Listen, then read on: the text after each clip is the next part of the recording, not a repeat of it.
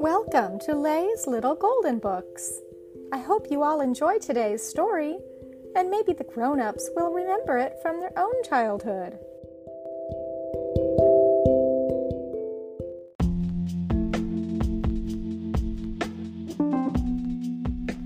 A Day in the Jungle by Pat Patterson, a golden book.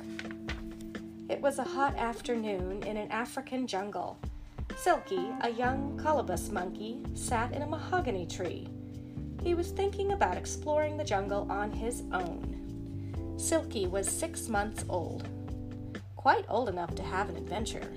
Before he left on his journey, Silky's mother combed his silky fur with her fingers. Silky's mother had given him many lessons in tree travel, so he knew how to swing from branch to branch. He started on the lower branches and went carefully at first. As he passed by, Silky saw a sunbird hovering by a flower. It was eating tiny insects and sipping sweet nectar. Farther on, Silky was about to jump down onto the ground, but he saw something that made him stay where he was. It was a royal python, a snake that kills other animals by coiling around them and squeezing. Silky thought that he didn't want that kind of hug.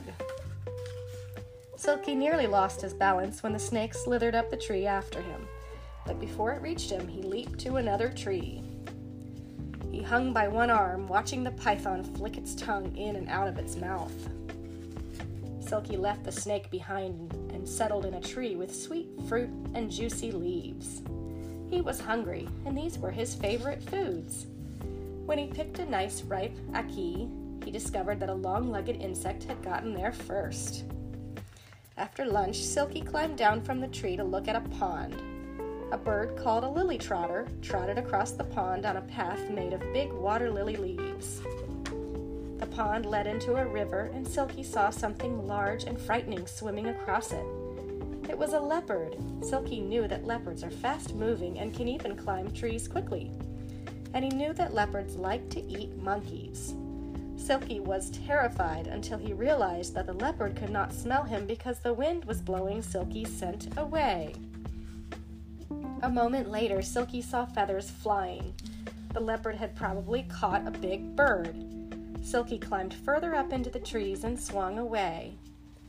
Later, Silky saw a family of huge gorillas coming toward him. He was so nervous that he dropped a fruit. It crashed through the branches and startled the biggest gorilla big gorilla drummed angrily on his chest and barked. Then he roared loudly at Silky. Poor Silky. Was he going to be eaten after all? No, he wasn't. Gorillas eat fruit and vegetables, not monkeys. Silky could see the gorilla family through the trees. They had made sleeping nests out of leaves and twigs, all except the huge male. He was too heavy to climb, so he sat on a pile of leaves on the ground. Soon the gorillas were all sound asleep. It was beginning to get dark, and Silky was tired. Just before he closed his eyes, a beautiful moth fluttered by.